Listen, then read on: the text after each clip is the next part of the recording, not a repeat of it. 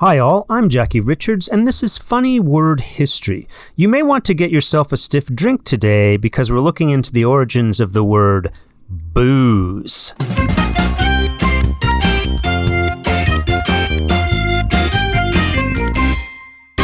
Booze is a noun referring to any alcoholic drink.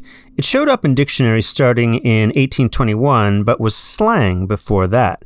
The use of the term booze as a noun may have been uh, reinforced by a famous Victorian distiller from Philadelphia named E.G. Booz. That's B O O Z.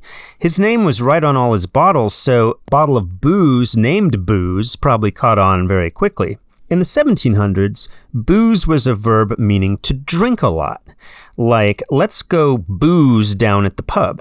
Before that, it appears to have come from the 13th century Middle Dutch word busen, B U S E N, which also meant to drink heavily, something the Dutch are very fond of, apparently.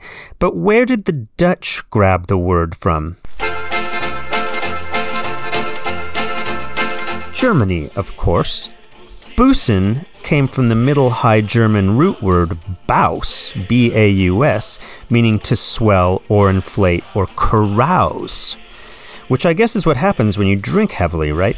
Before this, the word's origins are murky, but I did find an interesting entry on an Indo European language website. There was an ancient Iron Age Proto Germanic word buwos or buwo, B E U W O S, sounds like booze, which means barley.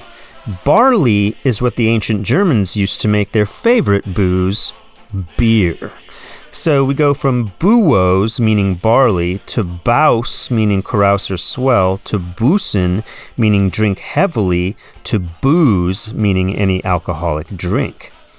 Well, there you have it 2,500 years of boozing it up.